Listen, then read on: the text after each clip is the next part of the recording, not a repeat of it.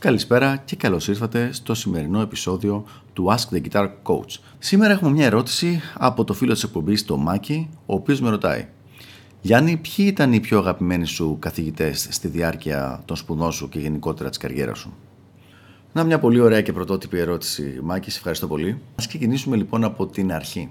Ο πρώτος και από τους πιο αγαπημένους μου καθηγητές ήταν ο Στέλιος ο Καραμινάς. Έλληνας, όπως ακούγεται και από το όνομα, Σαμιώτης, ένα πάρα πολύ καλό παιδί. Το γνώρισα σε ηλικία όταν ήμουν εγώ περίπου 12-13, εκείνος ήταν 24-23, κάπου εκεί. Οπότε, οπότε ήταν ένα πολύ ωραίο υπόδειγμα για μένα. Ο Στέλιος έπαιζε ένα είδος μουσικής κάτι ανάμεσα στο George Benson και τον Κάρλο Σαντάνα. Επίσης ήταν ο άνθρωπος ο οποίος μου έδωσε τα ερεθίσματα για να ακούσω και άλλα πράγματα όπως ήταν η Fusion και το Chord Melody. Πράγματα τα οποία πολύ πιθανόν μόνος μου να μην άκουγα ή ποτέ ή να μην άκουγα εδώ για πολλά χρόνια ακόμα. Πηγαίνοντας τώρα μετά στην Αμερική, εκεί ήταν αρκετοί οι καλοί καθηγητές. Θα ξεχωρίσω δύο-τρεις, οι οποίοι κάποιοι από αυτούς είναι και μεγάλα ονόματα. Ο Βίνι Μουρ, στην εποχή που τον γνώρισα, περίπου το 97 αν θυμάμαι καλά, ήταν πάρα πολύ καλός εκτός από παίχτης και πολύ καλός καθηγητής. Δηλαδή, είχε μια πολύ ωραία δομημένη άποψη για την κιθάρα και ήταν υπομονετικός και ήξερε να την εξηγήσει. Ένας άλλος πολύ καλός καθηγητής που πραγματικά με βοήθησε και πριν πάω στην Αμερική με τα υλικά του αλλά και όταν γνωριστήκαμε στην Αμερική με την one-on-one ας πούμε συνεργασία μας με τα μαθήματα δηλαδή, όχι συνεργασία επαγγελματική ήταν ο Φράγκα Μπάλε. Ο Φράγκα Μπάλε από τους πιο μελετημένους και ταλαντούχους και δουλεμένους κιθαριστές αυτός ο φοβερός Αυστραλός πραγματικά ήξερε πώς να ακούσει οποιονδήποτε μαθητή και να του πει ε, χρειάζεται να διορθώσεις αυτό και αυτό και αυτό θα είναι το επόμενο βήμα, βήμα σου. Το οποίο είναι από τα πιο καλά πράγματα που μπορεί να κάνει ένας ε, καθηγητής. Μετά θα έπρεπε οπωσδήποτε να πω το Steve Vai. Παρόλο που με το Steve Vai δεν έκανα προσωπικά ιδιαίτερα μαθήματα, παρακολούθησα όμως αρκετά σεμινάρια του. Έτυχε και την εποχή που ήμουν εγώ στο Hollywood.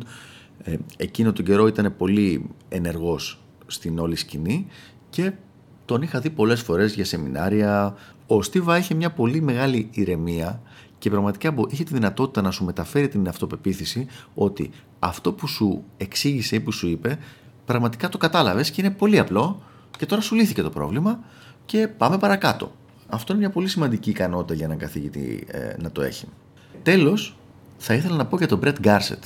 Ο Μπρετ Γκάρσετ και αυτός Αυστραλός όπως και ο Φραγκαμπάλε παρόλο που σε εκείνη τη φάση, επειδή ήταν πολύ μικρός, η ικανότητά του στην επεξήγηση των πραγμάτων που έκανε δεν ήταν όσοι είναι τώρα τα τελευταία χρόνια που έχουμε ξανασυνεργαστεί αρκετές φορές και έχω δει ότι όντως έχει βελτιωθεί πολύ και σαν καθηγητής. Ο Μπρέτ όμως είχε το εξής φοβερό. Επειδή εκείνο τον καιρό έπαιζε και μελετούσε και ήταν στα καλύτερα του πραγματικά παιχτικά, ήταν φοβερή έμπνευση το να τον έχεις κοντά σου σαν καθηγητή και να τον ακούς. Δηλαδή, εγώ τουλάχιστον που έκανα περίπου δύο χρόνια μαθήμα με τον Brett Garsett, ήταν φοβερή, φοβερή έμπνευση. Δηλαδή, μπορούσα απλά να κάθομαι εκεί να τον ηχογραφώ ή να τον τραβάω βίντεο και να είμαι απόλυτα χαρούμενος να λέω: Δεν χρειάζομαι κάτι άλλο, είμαι, είμαι OK. Δηλαδή, μόνο η έμπνευση που σου δίνει ήταν πραγματικά αρκετή.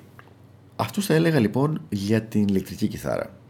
Πιθανότατα όμως η μεγαλύτερη επιρροή για μένα, σαν καθηγητής, δάσκαλος ήταν ο Χουάν Σεράνο, ο βασικός μου καθηγητής όταν έκανα το μάστρι μου πάνω στη φλαμέγκο κιθάρα στο California State University. Ο Χουάν Σεράνο ήταν από τα μεγαλύτερα ονόματα της φλαμέγκο κιθάρας και συγκεκριμένα πιο πολύ της concert φλαμέγκο κιθάρας, αλλά πέρα από αυτό ήταν ένας απίστευτα καλός άνθρωπος με φοβερό work ethic, πολύ δουλευταράς δηλαδή. Θυμάμαι χαρακτηριστικά όταν είχα ξεκινήσει το μάστρ μαζί του, έγραφα εγώ εκείνο τον καιρό το πρώτο μου βιβλίο, το Άρτο Βραχάδο, και εκείνος είχε ήδη βγάλει 6-7 διαφορετικά και κάποια στιγμή τον είχα δει, είχα πάει για μάθημα στο γραφείο του και τον είχα δει να γράφει κάτι στην παρτιτούρα. Και βλέπω κάποια στιγμή ότι έγραφε μια συγχορδία και την έγραφε νότα νότα και μετά πήγαινε στη διπλανή και πήγε, την έγραφε πάλι νότα νότα. Ήταν η ίδια συγχορδία, έπρεπε να παιχτεί 17 φορές νομίζω, 18 φορές. Και εκείνη τη στιγμή κατάλαβα ότι επειδή ο άνθρωπος δεν ήξερε πολλά από κομπιούτερ, κάθε φορά την κάθε συγχορδία την έγραφε νότα νότα νότα. Δηλαδή την ίδια συγχορδία που πρέπει να παιχτεί 24 φορές και έχει 6 νότες, έπρεπε να γράψει 24 επί 6. Σε εκείνη τη φάση, εγώ απλά τον βοήθησα να δει πώς μπορεί να κοπιάρει την κάθε συγχορδία, ολόκληρη τη συγχορδία 24 φορές απλά με ένα πλήκτρο.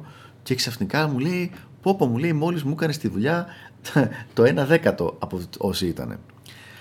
Όντως λοιπόν, παρόλο που βοηθήθηκε από αυτό το πράγμα, το σημαντικό μάθημα που πήρα εγώ από αυτό είναι ότι ενώ όντως δεν ήξερε κάποιο πιο καλό τρόπο να το κάνει, πιο γρήγορο, πιο, πιο παραγωγικό θα έλεγα, έστω και έτσι κούτσα κούτσα τσούκου τσούκου είχε κάτσει και είχε γράψει 5, 6, 7 βιβλία.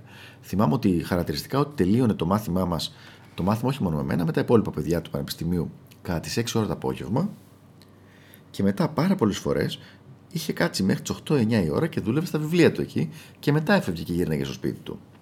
Πραγματικά αξιοθαύμαστος άνθρωπος και θα έλεγα γενικότερα ότι με επηρέασε πάρα πάρα πολύ σε επίπεδο work ethic ε, εμένα προσωπικά. Ελπίζω να απάντησα την ερώτηση. Ευχαριστώ που με ακούσατε. Είμαι ο Γιάννης Αναστασάκης και ήταν το Ask the Guitar Coach. Γεια χαρά.